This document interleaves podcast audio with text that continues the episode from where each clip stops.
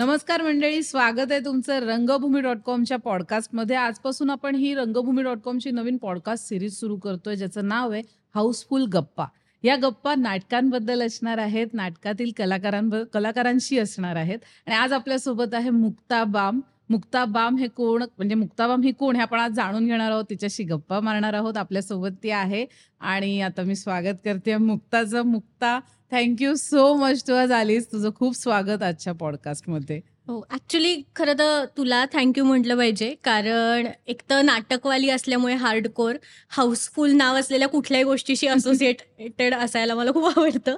आणि मला असं वाटतं की म्हणजे मी असं काही खूप अचीव केलं आहे किंवा खूप काहीतरी माझ्याकडे सांगण्यासारखं गवसलं आहे असं आहेच असं नाही. पण तरी आम्ही सगळे जो प्रयत्न करतोय त्याला एक छोटीशी पोचपावती किंवा प्रोत्साहन असं हे आहे. त्यामुळे हे आमंत्रण खूप त्या दृष्टीने पण महत्वाचं आहे. त्यामुळे खूप थँक्यू इथे बोलवल्याबद्दल. स्वतः बोललीस ना मुक्ता खरं कसं आहे माहितीये का? नाटक आपण ना एक करू नाटक दोन नाटकं करू तरी पण तो आपला अनुभव एवढा मोठा असतो ना नाटकांचा रंगभूमीचा म्हणजे रंगभूमी एवढा आपलंसं करते आपल्याला. आणि बरेच कलाकार असे आहेत ना की रंगभूमीकडून ते पुढे पुढे गेलेत. मालिका केल्या मग नंतर सिनेमे केले. आणि काही कलाकार आता पुन्हा येत आहेत रंगभूमीवर की ती एक सार्थक असते रंगभूमीची की परत या. ती एक असतेच की ओढ असते. आणि जे लाईव्ह प्रेक्षकांचं जे प्रेम भरभरून मिळतं वगैरे ही क्रेज वेगळी आहे. त्यामुळे सांगण्यासारखं तर नक्कीच तुझ्याकडे काही ना काही असणार. आणि मला आता मुक्ताबद्दल खरंच सांगायला आवडेल. मुक्ता आपली भेट झाली नाशिकला कालिदासला. आम्ही वेगळा दीर्घांक ऍक्च्युली कव्हर करायला आलेलो. तुमचा दीर्घांक आहे माहीतही नव्हतं. तर आम्ही म्हणतो मुंबईहून एवढं आपण आलोय नाशिकपर्यंत तर हाही बघूया. आणि पुढे जे काय झालं की जे कलाकारांचे आम्ही नेहमी बाईट्स घेतो तर मी एवढी ओव्हरवेल्म झालेली यात्रा बघून मला हुंदके देत देत करत की सांग कसं वाटतंय तुला परफॉर्म करून? असं झालेलं मी मिठी मारलेली तुला सुकन्याला की खूप सुंदर ते तू लिहिलंयस आणि डिरेक्टही केलंयस आणि सुकन्याने ते छान परफॉर्म केलंय. हा एक एकपात्री दीर्घांक आहे यात्रा. तुम्हाला कुठेही चान्स मिळाला हा दीर्घांक बघण्यासाठी प्लीज बघा. तुम्हाला खूप आवडेल. कमीत कमी नेपथ्यात आणि इतकं सुंदर दिग्दर्शन इतकं सुंदर रायटिंग त्याचं आहे. तर मुक्ता तुझ्याबद्दल थोडंसं तू प्रेक्षकांना सांग. माझ्याबद्दल म्हणजे माहीत नाही काय नक्की सांगू. पण मला मला असं वाटतं लिहायला खूप आवडतं आणि त्या पलीकडे पण व्यक्त व्हायला आवडतं. म्हणजे मला असं वाटतं की जर आपल्याला काय म्हणतात काही गोष्टी शब्दात मांडता येतात तर ते आपण आपल्याला ज्या गोष्टींचा त्रास होतो किंवा जे प्रश्न भेडसावतात किंवा या सगळ्या काय म्हणतात असं म्हणतात की आयुष्य खूप अशाश्वत आहे पण त्याचा एक अर्थ किंवा एक अर्थसंगती लावण्यासाठी आपण कलेकडे जातो असं. किंवा त्या प्रश्नांची काहीतरी उत्तरं मिळवण्यासाठी आपण कलेकडे जातो. तर ती उत्तरं माझ्या माझ्या पद्धतीने शोधण्याचा आणि ती शोधता शोधता कदाचित रसिकांना पण काहीतरी वेगळं देण्याचा असा प्रयत्न करायला मला आवडतं. आणि बाकी काही किती मिळवलं मिळवलं नाही तरी एक नाटक करणारी मुलगी ही ओळख मला खूप जवळची वाटते. लिहिणारी मुलगी ही ओळख जवळची वाटते. सो तेवढंच सांगेन. सेल्फ रायटिंग क्विल हे तुझं युजर नेम आहे इंस्टाग्रामचं प्लीज नक्की फॉलो करा. तेच सगळं डिस्क्राईब करते.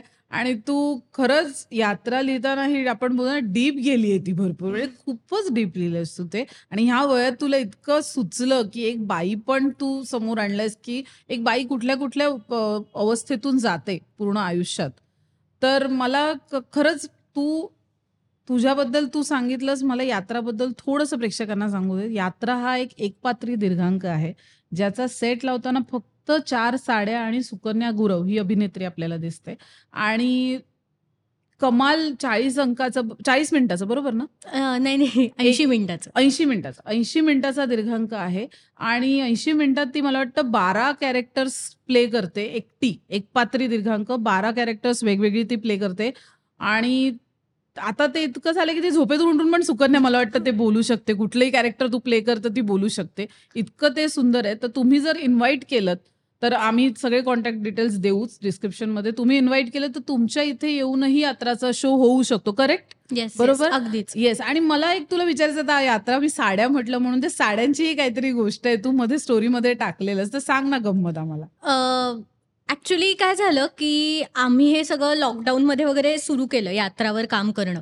आणि तेव्हा अगदी काय म्हणतात प्रॅक्टिकल असा डिसिजन होता, की आपल्याला कमीत कमी सेटमध्ये नाटक करता आलं पाहिजे आणि मला असं वाटतं, की लेखन, दिग्दर्शन, अभिनय जे आम्ही पुरुषोत्तमपासून शिकत आलो, की या तीन ज्या गोष्टी आहेत ज्याच्यावर नाटक उभं राहतं. तर याच्या आधारावर जर आपण काही सशक्त गोष्ट सांगू शकलो, तर ती पुरेशी असते लोकांना असोसिएट करायला आणि लोकांना ती मनाला भिडायला त्यांच्या.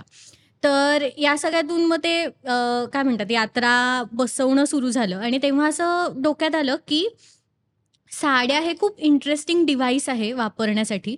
कारण साड्या हे एकीकडे परंपरेचं पण प्रतीक आहे. त्याचप्रमाणे ती खूप अशी बायकांची गोष्ट आहे आणि त्याला मायेचा ओलावा आहे आणि हे सगळं असलं तरी सुद्धा कुठेतरी ते बांधून ठेवणारं पण प्रतीक आहे असं. म्हणजे आता यात्रा ज्यांनी पाहिलंय त्यांना कदाचित हे लक्षात येईल रूपकात्मक मी काय सांगतेय ते. पण एक-एक साडी जसजशी तिला बांधून ठेवत जाते ना, तसतसं ते जास्त अंगावर यायला लागतं. कारण साडीकडे आपण कधी या दृष्टीने पाहिलेलंच नसतं.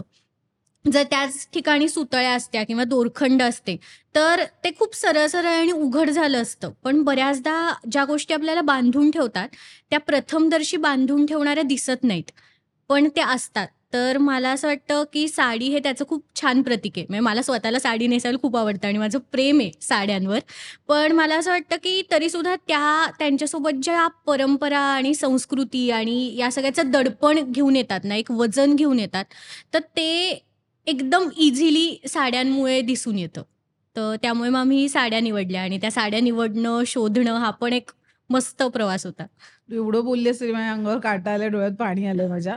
मला ते खूप खरंच ते खूप भावलंय मनाला. तुझी विचारसरणीच त्या नाटकामागची आणि तुझा उद्देश खूप साफ आहे त्या नाटकामागचा. मला खूप आवडला.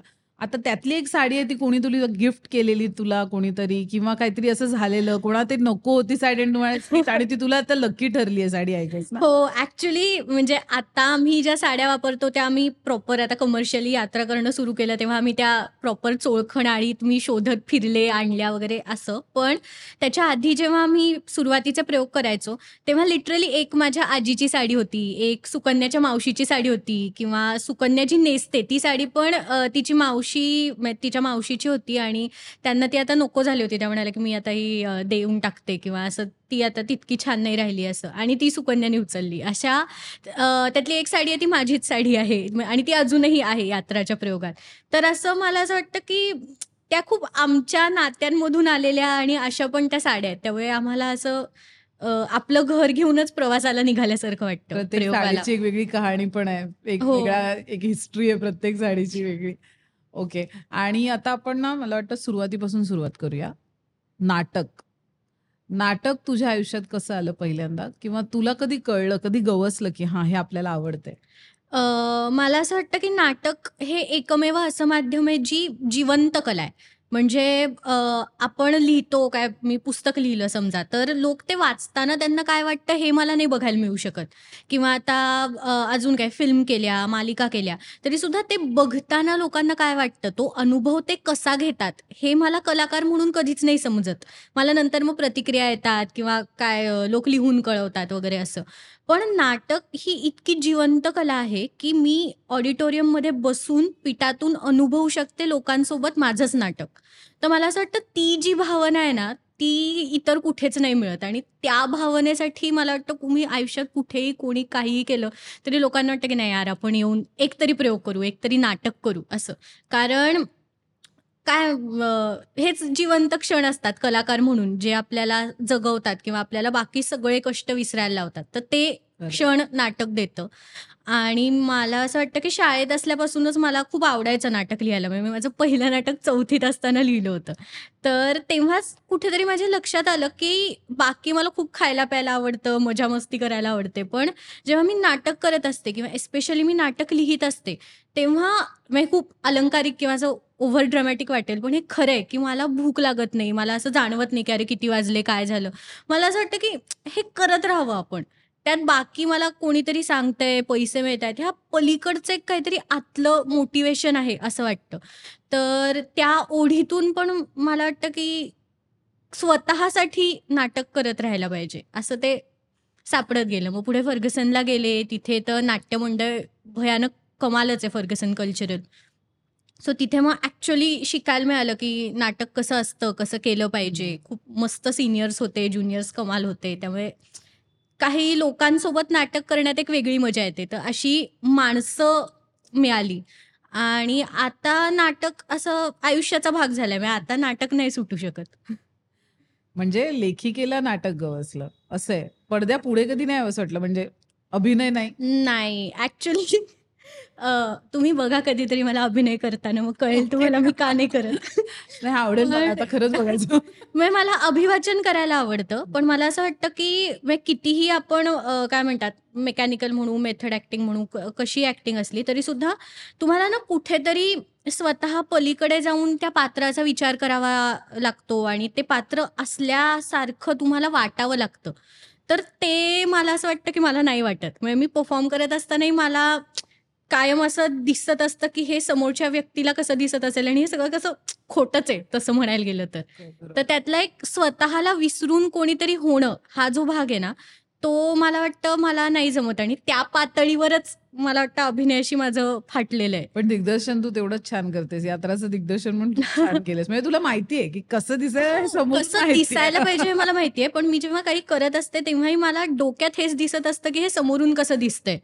मला ते विसरून काहीतरी होता येतं असं नाही होत आणि मग ते माझ्या लक्षात आलं त्यानंतर मी म्हटलं बास आपण आता लोकांवरचा हा अत्याचार आपण थांबवूया अभिनय करून. ओके. प्रायोगिक रंगभूमीचा तू भाग आहेस आता एक, बरोबर? तर प्रायोगिक रंगभूमी म्हटल्यावरती थोडंसं एक फायनान्शियल म्हण किंवा एक थोडासा स्ट्रेच येतो, की थोडं खेचावं लागतं, थोडे स्वतःच्या खिशातले पैसे टाकावे लागतात. तर असे काय स्ट्रगल तू असा फेस केलायस जो तुला सांगायला आवडेल? अ, मला असं वाटतं नाटकाने मला खूप पैशाबाबत अवेअर असणं शिकवलं. म्हणजे किती 2-3 रुपयाच्या सेफ्टी पिना आणल्याची बिलं जपून ठेवण्यापासून ते लाख-लाख रुपयांचे हिशोब करणं, 15-15 हजाराची फर्निचर उचलून आणलं, हे सगळं केलंय आणि त्यामुळे ना एकेका रुपयाची किंमत कळते. म्हणजे नाही म्हटलं तरी आपण चांगल्या घरातले असतो, आपल्याला काय पैसे देत असतात आई-बाबा मागितल्यावर. पण ते जे कॉलेजनी हां, "मुक्ता तू नाटक करतीयेस का? मग ठीक आहे, आम्ही 50,000 देतो." हे माझ्या नावावर कॉलेजनी विश्वास ठेवून दिलेले 50,000 आहेत ना, त्याची किंमत वेगळी असते. आणि मग अशा वेळेला ना ते 50,000 खूप जबाबदारी घेऊन येतात. हो. म्हणजे मग त्यावेळेला मला माणसं निवडायला चोख असायला लागतं. मी असं नाही म्हणू शकत, की "अरे मित्र-मैत्रिणीच आहेत" किंवा "हां, चला." हे मी शिकले. मला खूप माणसांची पारख होती असं अजिबात नाही. पण एकदा ती जबाबदारी आणि ती अगेन पैशाची जबाबदारी आली ना, की आपण माणसं निवडायला चोख होऊन जातो. कारण आपल्याला टीम अशी लागते जी आपल्या त्या नावाला विश्वासाला आणि पैशाला जागेल आणि तेवढी मेहनत करेल. एक मी माझ्या सिनियर्सकडून शिकले, की कधीही नाटकासाठी घरून कॉन्ट्री आणा वगैरे. म्हणजे आपण वेळ देऊ, आपण घरातल्या प्रॉपर्टीज देऊ. पण शक्यतो मुलांना पैसे आणायला नाही सांगायचं घरून. कारण ती त्या पलीकडची गोष्ट आहे आणि आपण मग आपल्याला माहिती पाहिजे आपल्याकडे किती पैसे आहेत आणि त्याच्यात आपण कसं नाटक करायचंय. मुळात जे मी मगाशी म्हटलं, की लेखन, दिग्दर्शन, अभिनय या गोष्टी करायला पैसे नाही लागत. या गोष्टी तुम्ही पैशापलीकडच्या उत्तम करूच शकता. मग त्याला सपोर्ट करतील म्हणजे मी अजिबात सेट आणि लाईट्सला कमी महत्त्व आहे असं म्हणत नाहीये. पण त्याला सपोर्ट करतील एवढ्या पैशात आपल्याला परवडतील एवढ्या गोष्टी बाजूनी जोडणं हे पण करायला शिकवलं नाटकाने. आणि हा हां, म्हणजे पैशाच्या बाबतीत आणि व्यवहाराच्या बाबतीत मी खूप चोख झाले अचानक. म्हणजे जे असतं ना, की स्वतः कमवायला लागल्यावर जे नंतर शहाणपण येतं, ते मे बी नाटकामुळे आधीच आलं, की ते हिशोब ठेवणं आणि किती गोष्ट म्हणजे खूप आता छोट्या-छोट्या गोष्टी आहेत, की आता सेलोटेप आणायची तर पटकन बाजूच्या दुकानात जा, असं मी कधीच नाही म्हणणार. मला माहिती आहे, की रविवार पेठेत एक कोणीतरी आहे माणूस जो एकदम 5 सेलोटेप घेतल्या तर मग काय बाबा ₹5 कमी होतात. तर ते ₹5 कमी होतात यासाठी पण तिथे जाऊन ते घेऊन येणं. तर हा एक सॉर्ट ऑफ स्ट्रगल आहे ज्याची मजा पण हो. घेतली तर मजा घेता येते. पण त्या-त्या वेळेला त्या पैशाचं दडपण आणि टेन्शन हे पण तेवढंच असतं. आता प्रेक्षकांच्या दृष्टीने एक प्रश्न विचारते. म्हणजे जर प्रेक्षकांच्या दृष्टीने आणि प्रोड्युसर तू प्रोड्युसर आहेस या ह्याने, की एकदा हाऊसफुल शो झाला ठीक आहे, खूप छान वाटतं. कधीतरी नाही आहेत, प्रेक्षक कमी असतात. प्रायोगिक नाटकाला सहसा जास्त प्रेक्षकांची गर्दी नसते कारण तेवढं प्रमोशन होत नाही किंवा जेवढं करू शकतो तेवढंच प्रमोशन होतं. तर कुठेतरी फक्त चेहरे बघून, फेमस चेहरे बघून लोक नाटकाला जातात वगैरे आणि येत नाही आहेत अशा चांगल्या नाटकांना येत नाही आहेत तीही नाटकं चांगली आहेत जिथे चांगले चेहरे आहेत. बट ही सुद्धा एक दर्जेदार नाटकं आहेत आणि प्रायोगिक रंगभूमीलाही समांतर पातळीवरती कुठेतरी ट्रीट केलं पाहिजे, तशीच वागणूक दिली पाहिजे. तर त्याबद्दल काही खंत वाटते किंवा काय वाटतं तुला? मला असं वाटतं हा सगळा म्हणजे काय म्हणतात हे मी स्वीकारलंय म्हणजे त्याबाबत आता एक काहीतरी चळवळ करून काहीतरी बदलेल चित्र असं मला नाही वाटत आणि मला असं वाटतं की ही म्हणूनच जबाबदारी पण आहे आमची की कुठलाही ओळखीचा चेहरा किंवा असं काहीतरी मोठं नाव नसतानाही तितक्याच प्रामाणिकपणे विषय पोचवत राहणं, मांडत राहणं. कारण बऱ्याचदा म्हणजे आम्हाला खूप छान रिस्पॉन्स येतात प्रेक्षकांचे. म्हणजे तू ही यात्रा पाहिलंयस म्हणजे खरंच लोक येऊन मिठी मारून रडतात किंवा आम्ही टिळा नावाची एक एकांकिका करायचो. तर आमच्या फर्ग्युसनमध्ये ज्या कामवाल्या बायका होत्या ना, ज्या साफ-सफाई करायच्या वगैरे मावश्या सगळ्या, तर त्या येऊन बसायच्या ते बघायला आणि त्यांना खूप छान वाटायचं किंवा त्यात आता एक नवऱ्याचं पात्र आहे जो खूप वाईट वागत असतो बायकोशी. तर त्यांना ऍक्च्युली राग यायचा त्याचा आणि त्यांना ते रिलेट व्हायचं. तर मला असं वाटतं की हा म्हणजे आता आम्हाला नसेल अगदी यशवंतराव हाऊसफुल वगैरे करतायत. पण आम्ही ज्या पातळीवर करतोय, जिथे करतोय तिथे ते छानच होतंय आणि मला असं वाटतं ही प्रत्येकाचीच सुरुवात असते. तुम्हाला सुरुवातीलाच जर हाऊसफुल थिएटर बघायला मिळायला लागलं ना, तर कुठेतरी त्याची किंमत पण कमी होते. म्हणजे जर कधी मला व्यावसायिक नाटक करता आलं आणि मला असं दिसलं की माझे 5 प्रयोग हाऊसफुल आहेत, मला काहीच करायची गरज नाही आता पब्लिसिटीसाठी. तर ती जी मला एकेका खुर्चीची आणि एकेका माणसाची, त्या एकेका तिकिटाची किंमत असेल ना, ती या सगळ्यातून येईल. त्यामुळे मला असं वाटतं की जिथे आपल्याला पोहोचायचंय किंवा जे आपल्याला करायचंय तिथे असं हळू-हळूच प्रत्येक पायरीची मजा घेतच जावं. त्यासाठी पहिल्या पायरीपासूनच सगळं मिळालंच पाहिजे असं नाही. आणि दुसरी एक गोष्ट म्हणजे व्यावसायिकला ना, जेव्हा तुम्ही व्यावसायिक नाटक करता, तेव्हा ना त्याला तुमच्या अभिव्यक्तीला कधी-कधी कुठे-कुठे मर्यादा येतात, असंही मला वाटतं, की तुमच्यासमोर इतका मोठा ऑडियन्स असतो, इतक्या वयोगटातला ऑडियन्स असतो. ते ₹400-500 देऊन नाटक बघायला आलेले असतात. त्यांना तुम्ही कायम सतत दुःख आणि मला हे असं वाटतं, हे सांगणं कधी-कधी थोडं कमी होतं किंवा तुमची अभिव्यक्ती त्यातली कमी होते. तिथे मनोरंजनाचा भाग थोडा जास्त होतो.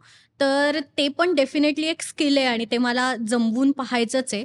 पण मला असं वाटतं प्रायोगिकमध्ये जी स्वतःचं काहीतरी करण्याची आणि मोकळं होण्याची, अभिव्यक्तीची जी एक जागा आहे ना, ती तशीच राहायची संधी पण प्रायोगिकमुळे मिळते. तर ते पण. मी कधीच नाही बदलणार. ती पण एक खूप छान किंवा स्वतःला खूप म्हणजे सुखावणारी गोष्ट आहे कलाकार म्हणून, की आपल्याला जे मांडायचंय ते आपण एकही शब्द न बदलता मांडू शकतोय. खरंय, खरंय, खरंय. मी प्रेक्षकांनाही आवाहन करेन याच मार्गातून की खरंच व्यावसायिक नाटकं आहेत. सगळे ओळखीचे चेहरे दिसतात. आपण बुक माय शो किंवा इतर कुठे आपण बघतो, की हां, ही नाटकं आहेत. आपण ह्या नाटकाला रविवारी जाऊया. पण अशी ही प्रायोगिक नाटकं आहेत, ज्याबद्दल आम्ही रंगभूमीच्या Instagram अकाउंटवर, वेबसाईटवर लिहीत असतो. तर ह्या नाटकांनाही भेट द्या. खरंच तुम्हाला अ, हृदयस्पर्शी वाटतील ही नाटकं. कारण आम्ही नाट्य दरबार भरवलेला तेव्हा ही नाटकं बघून ऑलमोस्ट 70% लोकं म्हणजे रडलेले अक्षरशः, की इतकं सुंदर दाखवलंस तू आम्हाला पुण्याहून 2 प्रयोग आणून दाखवलेस मुंबईला. आम्ही कधी बघितले असते. सो हेही असे अनुभव आहेत, जे तुम्ही घेतले पाहिजेत, घ्यायला हवेत. त्यामुळे प्लीज अशाही नाटकांना जा. फक्तच व्यावसायिक नाटकं बघून नाही होणार आहे. रंगभूमी जर स्थिरावायची असेल आपल्याला, तर आपल्याला सगळ्या प्रकारची नाटकं बघावी लागतील. बरोबर? हो आणि. ॲक्चुअली आता सोशल मीडिया आणि रंगभूमी डॉट कॉम सारखी जी तुम्ही सगळे जे मदत करता अशा प्रायोगिक नाटकांना, त्यामुळे पण खरंच खूप म्हणजे मला कल्पनाही नाही करता येत, की आधीच्या लोकांचं काय स्ट्रगल असेल आणि किती प्रकारे त्यांना नाटक पोचवायला लागत असेल लोकांपर्यंत. आमच्यासाठी बऱ्यापैकी सोपं आहे आता. आम्ही रील्स टाकतो, आम्ही सोशल मीडियावर टाकतो. तू मला इतकं भारी वाटतं, की मुंबईहून नाशिकला तू दोन प्रायोगिक दीर्घांक बघायला आली होतीस. म्हणजे पुण्यातल्या पुण्यात पण नाहीयेत बऱ्याचदा लोक. पण म्हणजे हे नाट्यप्रेम आहे आणि मला असं वाटतं त्यावर आपण विश्वास ठेवला पाहिजे. सतत आपलं रसिक येतच नाहीत वगैरे ह्याला काही अर्थ नाही. आपण आपलं काम करत राहिलं ना, तर मे बी 30-40 प्रयोगांनंतर आपण पोहोचू शकतो लोकांपर्यंत. तेवढा विश्वास आपण कमावला आणि तेवढ्या काय म्हणतात गांभीर्याने नाटकाकडे पाहिलं तर. खरंच ते नाटकांची मॅजिक आहे गं. असं काय आमचं काही असं हे नाही पॅशन आहे ते. पण नाटकांचं ते मॅजिक एकदा कळलं ना, की किती सुंदर आहे लाईव्ह परफॉर्म होतोय. आणि सेम सेट घेऊन दुसरीकडे जाऊन परत परफॉर्म करणं. एका दिवसात तीन तीन प्रयोग करणं म्हणजे हे केवढं आहे ते एकदा कळलं ना आपल्याला तर ती मजा आणखीन वाढत जाते आपल्यालाच. तर खूप लोक असं ब्लाइंडली सांगतात की आम्ही नाटकं नाही बघत. तेव्हा माझं असं होतं की अरे अनुभव घ्या तो एकदा. तुम्ही बॅकस्टेज जाऊन बघा.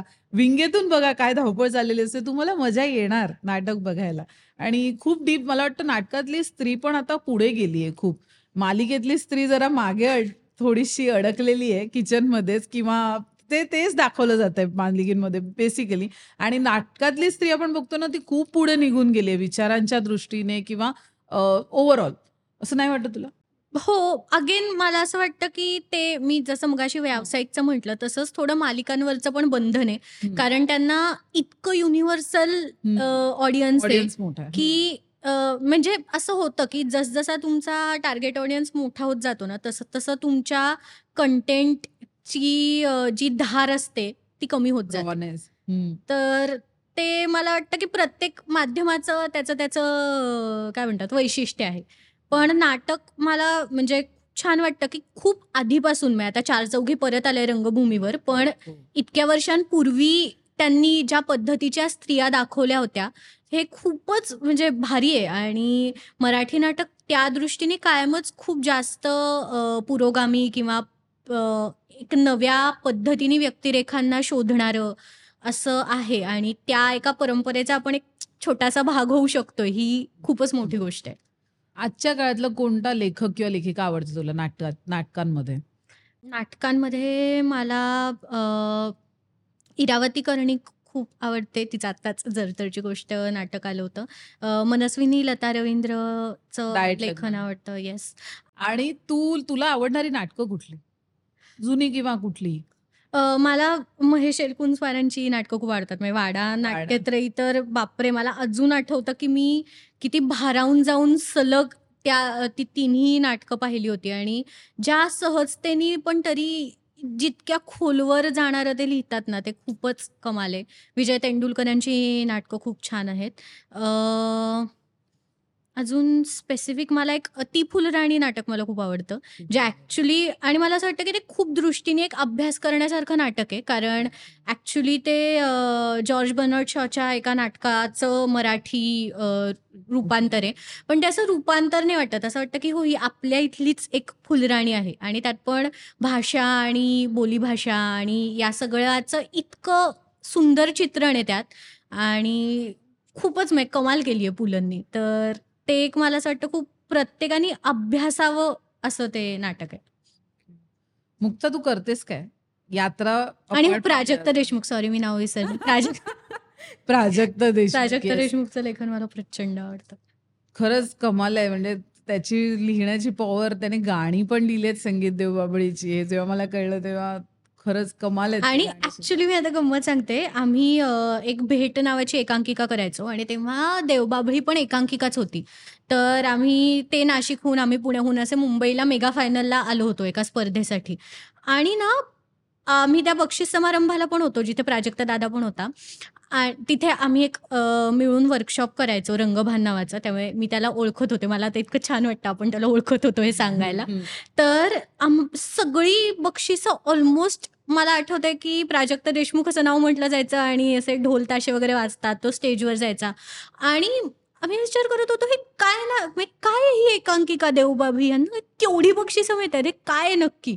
आणि मग त्यानंतर मी जेव्हा पाहिलं संगीत देवबाबी तेव्हा मी म्हणजे निशब्द झाले होते. आणि तेव्हा खूप लोक सांगतात की आम्ही परत परत बघतो वगैरे. पण मला असं वाटतं की मी एकदा दोनदा जे पाहिलंय तेच मला इतकं पुरलंय ना की मला ते मनातल्या मनात आठवत राहतं कधीही बसमधून ये जा करताना किंवा कुठेही अचानक. तर म्हणजे त्या पलीकडे ते पाहायची पण गरज आता उरली नाहीये इतकं ते भिडलंय मनाला. खरंच, तर खरंच. असं काहीतरी तयार करता येणं ही खूप भारी गोष्ट आहे. त्या नाटकाचं आवडतं का माहितीये? संत तुकाराम नाहीयेत तिथे पण ते आपल्याला भासत राहतात नाटकभर की ते आहेत बसलेले तिकडे ते अभंग लिहित आहेत किंवा काही. खरंच ते नाव तू घेतलं म्हणून हसायला की माझंही सेम प्राजक्त देशमुख मी तर फॅन आहे म्हणजे ह्यूज फॅन खरंच खरं सांगते त्यांनाही इन्व्हाइट करायचं आहे पॉडकास्टवर ते बघत असतील तर तुम्हाला इन्व्हाइट करणार आहे प्राजक्त सर प्लीज या. ते इंस्टाग्रामवर खूप रंगभूमीला कसं म्हणेल मी फॉलो नाही ते सपोर्ट करतात. ते नेहमी सपोर्टिव्ह असतात. त्यांच्या बोलण्यातून वगैरे आपल्याला एक भासतं. ते सचिन शिंदे सर सुद्धा. सो खरंच अशी काही माणसं लाभली आहेत रंगभूमीला, जी रंगभूमीला सपोर्ट करतायत त्यांना सपोर्ट करतात. अशी माणसं गरजेची आहेत. कारण पाय खेचणारेही तितकेच असतात. बरं आणि आता तू पुढे तू काय करतेस? ते मला विचारायचं होतं. तू आता यात्रा करतेस ठीक आहे. बट पोटापाण्याचं काय? काय करतेस तू साइड बाय साइड? मला खूप आवडेल पोटापाण्यासाठी यात्रा करायला. पण सध्या तरी मी हा खूप कन्फ्युजिंग प्रश्न आहे सध्या माझ्या आयुष्यातला. पण मी मराठी कॉपीरायटर म्हणून काम करते. सेतू ॲडव्हर्टायझिंग नावाची पुण्यातली एक खूप नामांकित आणि खूपच सुंदर काम करणारी ॲड एजन्सी आहे. तर तिथे मी मराठी काय जाहिरात लेखक म्हणून काम करते आणि त्याचबरोबर मी नुकतंच एक सीरियल आहे तर त्याच्या स्क्रीन प्लेला पण असिस्ट करतीये. ओके. तर असं दोन्ही बॅलन्स करत काम करणं चालू आहे.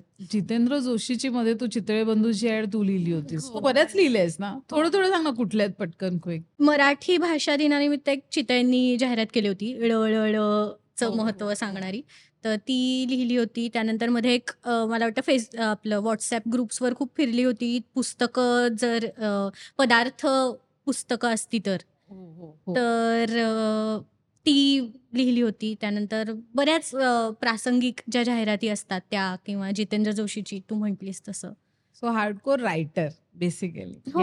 आणि चितळे मी मी मूळची पुण्याची आहे. त्यामुळे चितळे हा माझ्यासाठी इतका जवळचा ब्रँड आहे. म्हणजे मला माहितीही नव्हतं कॉपी रायटिंग म्हणजे काय? म्हणजे मला अजूनही कळलंय असं मला म्हणायचं नाहीये. पण मला खरंच काहीच कल्पना नव्हती जाहिरातींबद्दल. तेव्हापासून मी चितळेच्या जाहिराती पाहून मला असं वाटायचं की आयुष्यात एकदा तरी ना चितळेसाठी लिहायला मिळालं पाहिजे असं. आणि ते खूपच कमाल.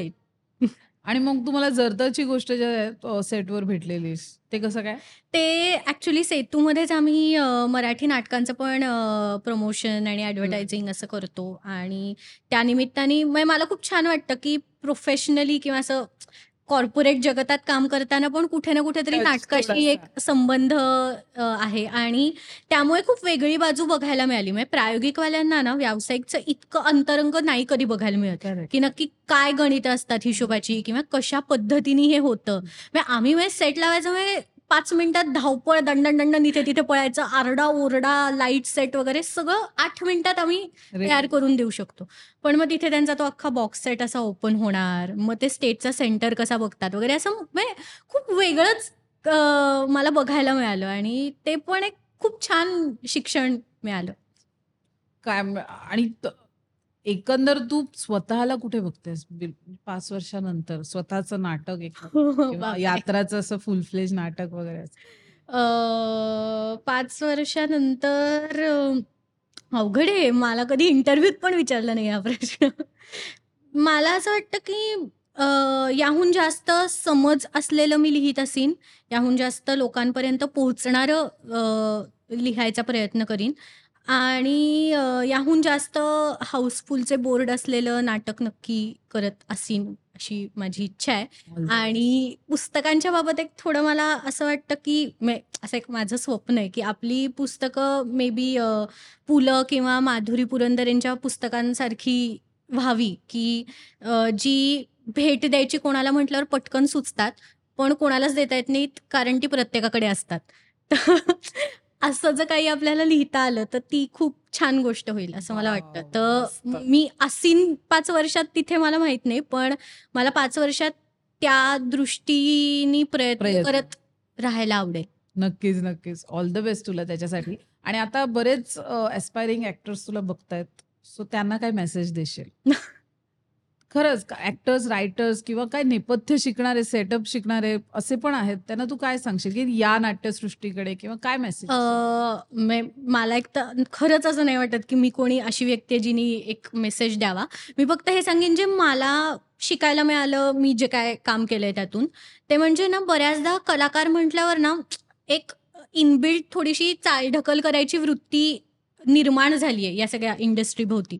म्हणजे म्हणजे मला माहीत नाही कोणी या अशा प्रतिमा तयार केल्या, पण कलाकार म्हणजे मग आम्ही गणित-बिणित फार बघत नाही. आमचा तो झोनच वेगळा आहे किंवा मला ते स्फुरावं लागतं, मला ते सुचावं लागतं वगैरे. हे सगळं ना काही पातळीपर्यंत अगदी खरं आहे. पण जर आपण या सगळ्या गोष्टींचे एक्सक्युजेस द्यायला लागलो ना, तर खूप अवघड होऊन बसतं. मग मला असं वाटतं, की नाटक म्हणजे मजा-मस्ती किंवा "अरे भाई मित्रांनी मिळून करू" वगैरे हे सगळं आहे आणि ह्या सगळ्या भावना आहेतच. पण त्या पलीकडे एका खूप वृत्ती गांभीर्याने नाटक केलं गेलं पाहिजे. म्हणजे ज्या सिरियसली एखादा इंजिनिअर जाऊन त्याचं जे काही काम आहे ते करतो. 7 ते काय 9 ते 5 हं. त्याच वृत्ती गांभीर्याने तुम्ही नाटक केलं पाहिजे किंवा तुम्ही लेखक असाल तर तुम्ही लिहिलं पाहिजे. जेव्हा मुळात कलेला तुम्ही असं कुठल्या बंधनात नाही बांधू शकत किंवा त्याचं काही असं शेड्यूल नसतं. पण तुमच्या तुमच्यापर्यंत तरी थोड्याशा शिस्तीने आपण याकडे बघितलं पाहिजे असं मला वाटतं. तर जे काही आपले गोल्स असतील किंवा जे काही आपल्याला काम करायचं असेल ते जास्त नीट प्रकारे करता येतं. मग त्यात अर्थातच इम्प्रोव्हायझेशन्स ना, "अरे हेच फुचलं, हेच फुरलं" याला वाव असतो. पण त्या पलीकडे एक काहीतरी मांडणी किंवा एक काहीतरी पाया असला हं, पाहिजे. हं, हं. तर हे बऱ्याचदा नाही म्हणजे लक्षात नाही येत किंवा दरवेळेला कोणी सांगणारं मिळतंच असं नाही. जे माझ्या नशिबाने मला खूप लोक भेटले ज्यांनी मला हे सांगितलं, की वाचन पाहिजे. तुम्ही ज्या क्षेत्रात याचा विचार करताय त्याच्याबद्दल तुम्हाला पूर्णपणे माहिती पाहिजे किंवा काय असेच इंटरव्ह्यूज सतत पाहिले पाहिजेत किंवा एखादी गोष्ट आवडली ना, तर ती कशी घडली हे शोधून घेण्याची उत्सुकता पाहिजे. म्हणजे आता एक मी अगदी छोटं उदाहरण सांगते. हल्ली इतके ओ-टी-टी आणि हे सगळं वाढलंय ना, की सतत लोकांच्या वॉच लिस्टवर एक 100 गोष्टी तरी असतात आणि तो ना एक वेगळाच फोमो असतो, की "तू हे पाहिलंयस का? तू ते पाहिलंयस का?" पण मला असं वाटतं, की तुम्ही किती पाहता, तुम्ही काय-काय पाहता, यापेक्षा पण तुम्ही कसं पाहता हे खूप महत्त्वाचं असतं. म्हणजे मे बी मी अख्ख्या महिन्यात फक्त एक वेब सीरीज पाहीन, पण मग मी ती खूप निवांत पाहीन. मग मी एका दिवशी एकच एपिसोड पाहीन. मग आता मी एक जस्ट उदाहरण म्हणून सांगते, की क्राउन नावाची एक सुंदर सीरीज आहे Netflixला. पण त्याचबरोबर द हाउस ऑफ विंडसर नावाची एक डॉक्युमेंटरी पण आहे Netflixला, जी याच सगळ्या लोकांबद्दल एक छान माहिती आणि डॉक्युमेंटरी आहे ती. तर तुम्ही क्राउन पाहत असाल तर तुम्ही ती पण पहा किंवा तुम्ही वर्ल्ड वॉरवरची डॉक्युमेंटरी आहे ती पण पहा. तर यामुळे ना किंवा आता एक मी एपिसोड समजा पाहिला क्राऊनचा तर त्यानंतर मग मी जाऊन वाचते, की ॲक्च्युली तेव्हा काय घडलं होतं. त्यामुळे जर मला उद्या एखाद्या सत्यघटनेवर आधारित काही लिहायचं वेळ आली लिहायची वेळ आली, तर एक तयार अभ्यास झाल्यासारखं आहे, की मला माहिती आहे, की घटना काय घडल्या होत्या. मग त्यांनी पात्र कशी उभी केली आणि त्यांनी कशा पद्धतीने ते दाखवलं फिल्ममध्ये किंवा सिरीजमध्ये तर आपण निवांत वेळ देऊन पण गोष्टी बघू शकतो आणि त्या अभ्यास असल्यासारख्या बघाव्या. उगाच दहा लोक बघतायत तर चला आता मी हे पण पाहते, ते पण पाहते. असं घाई करून सतत कंटेंट बिंच वॉच करण्याची खूप गरज असते असं मला नाही वाटत. कारण तुम्ही कसं बघता ह्याला खूप महत्त्व आहे. वॉव! खूप सुंदर आणि हा तू मेसेज दिलायस. तू म्हणतेस असं, की मी काही तशी सन अशी मेसेज द्यायला वगैरे एवढी मोठी नाहीये. किती झाले यात्राचे प्रयोग मुक्ता? अ, मला वाटतं 32 झालेत 32 आता. प्रयोग केलेस तू यात्राचे आणि असं नाही की थिएटरमध्ये केलेस. शो जिथे जाऊन करता येईल तिथे पॉसिबल. म्हणजे एखाद्या डान्स स्टुडिओमध्ये असेल किंवा गच्चीवर असेल किंवा हॉलमध्ये असेल सोसायटीच्या, असं तू कुठेही केलेले आहेस शोज आणि स्वतःच्या बळावर केलेले आहेस आणि इतके छान झालेत आणि तुला प्रतिक्रियाही तशा येतात. मी स्वतः प्रतिक्रिया दिलेली आहे. मी बघितलंय यात्रा. सो प्लीज तू मेसेज तर नक्कीच द्यायला पाहिजेस सगळ्यांना आणि तुला खूप पुढच्या वाटचालीसाठी खूप खूप शुभेच्छा मुक्ता आणि पाच वर्षानंतरही पुन्हा इंटरव्ह्यू मी घेणार आहे आणि नक्कीच तेव्हापर्यंत तुझं रायटिंग वगैरे आणखीन थोडं, थोडं, थोडं प्रगल्भ आहेच, अजूनही झालेलं असेल आणि पुढच्या वाटचालीसाठी तुला खूप शुभेच्छा. थँक्यू सो मच तू आलीस आमच्या स्टुडिओवर हाऊसफुल गप्पांमध्ये आणि तुला काही मेसेज द्यायचा आहे का प्रेक्षकांना?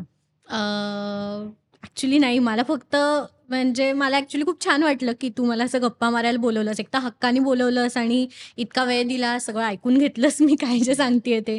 सो खूप छान वाटलं. त्यासाठी सगळ्यात आधी तुला थँक्यू आणि मला एक थोडं असं सांगावं वाटतं, की जे म्हणजे मी आता इथे येऊन बसली आहे आणि कदाचित मलाही थोडंसं असं वाटेल, की बापरे! आपला एक इंटरव्ह्यू झाला, कमाल वगैरे. पण आपण जे कोणी असतो कलाकार म्हणून किंवा आपण जे कोणी असतो लेखक म्हणून, ते कधी आपले आपण नसतो. खूप गोष्टी असतात, खूप लोक असतात, जे आपली कलाकार म्हणून किंवा माणूस म्हणून जाणीव घडवतात. तर त्या सगळ्यांना पण मला धन्यवाद द्यायला आवडतील किंवा त्या ते नसते तर मी नसतेच किंवा मला असं लिहिताच आलं नसतं. तर म्हणजे माझे आई-बाबा, सुहृद किंवा माझं कुटुंब आणि पुण्यातल्या ज्या तीन सर्वोत्तम संस्थांचा भाग व्हायची मला संधी मिळाली. म्हणजे मी खूप नशीबवान आहे. की अक्षरनंदन शाळा, फर्गसन कॉलेज आणि सेतू ॲडव्हर्टायझिंग. तर मी खूप शिकले तिथे फक्त असल्यामुळे. तर या सगळ्यांमुळे आणि आमचं अर्थातच सगळी नाट्यवेडी जी माणसं आहेत, ज्यांच्यासोबत नाटक काय असतं हे मी शिकले आणि दिवस दिवसभर आम्ही फक्त नाटकावर बोलत राहायचो आणि नाटकाची कामं करत राहायचो. तर ते सगळे लोक जी ॲक्च्युली ऊर्जा आहे नाटक करण्यामागची. तर त्या सगळ्यांचं पण मला असं वाटतं नाव नाही घेतलं तर म्हणजे त्यांना मेन्शन नाही केलं तर हे अपूर्ण राहील म्हणून मी फक्त म्हणतीये. आणि त्या सगळ्यांमुळे जे काय आज थोडंसं मी करू शकते ते आहे. सो त्या सगळ्यांना खूप खूप धन्यवाद. तुमच्यासारखे लोक जे फक्त एक प्रयोग पाहून इतकी जवळची नाती तयार होतात. तर खूप मला छान वाटतं या सगळ्याबद्दल. सो मी खूप ग्रेटफुल आहे या सगळ्यासाठी आणि खूप खूप धन्यवाद. Thank you Mukta. शेवटचं एक मी तुला सांगेन यात्राचा शो जर करायचा असेल कोणाला स्वतःच्या इथे तर म्हणजे अरेंज करायचं असेल तर त्यासाठी त्यांना काय करायला लागेल हे एकदा थोडक्यात सांग ना? ॲक्च्युली आम्ही यात्रा मुळात बसवतानाच असं बसवलं की अक्षरशः तू म्हणालीस तसं कुठंही यात्राचा प्रयोग होऊ शकतो. त्यामुळे मला वाटतं लिंक अ, लिंक म्हणजे माझा कॉन्टॅक्ट आणि असं अ, असेलच डिस्क्रिप्शनमध्ये आणि इंस्टाग्रामवर आमचं चक्री नावाचं पेज आहे. आम्ही सगळे फर्गसनचे विद्यार्थी आहोत, माजी विद्यार्थी. तर आम्हाला तुम्ही फॉलो करा किंवा आमच्याशी संपर्क साधा आणि आम्ही अगदीच तुमच्या घरी, हॉलमध्ये, बागेत, गच्चीवर कुठेही येऊन प्रयोग करू शकतो आणि आमचा कुठे प्रयोग लागणार असेल तर त्याच्याबद्दलची माहिती आम्ही देतच राहू. त्यामुळे जे कोणी ही मुलाखत इतका वेळ ऐकतायत त्यांना पण थँक्यू आणि आय होप की आपण नाट्यगृहात भेटू. मला वाटतं हीच नाटकांची जादू असते की एका प्रयोगात असं हे नाट्यमय नातं आमचं आयुष्यभराचं जोडलं गेलेलं आहे. असंच माझं नाटकाचं माझं रंगभूमीचं रंगभूमी डॉट कॉमचं माझं कुटुंब मोठं होत असतं, मोठं होत आहे. याचा मला खूप आनंद आहे आणि परत एकदा thank you Mukta. Thank you so much. तर मंडळी हा होता हाऊसफुल गप्पांचा पहिला एपिसोड. असेच नवनवीन पाहुणे घेऊन आम्ही तुमच्या भेटीला येणार आहोत. तुम्हाला काय करायचंय? तुम्हाला फक्त सबस्क्राईब बटनवर क्लिक करायचंय. तसंच त्याच्या बाजूला तिसरी घंटा दिलेली आहे. त्या तिसऱ्या घंटेवर क्लिक करायला विसरू नका. तसंच आमच्या इंस्टाग्राम अकाउंटलाही फॉलो करा. लिंक डिस्क्रिप्शनमध्ये दिलेली आहे. आपण भेटू पुढच्या एपिसोडमध्ये. तोपर्यंत धन्यवाद.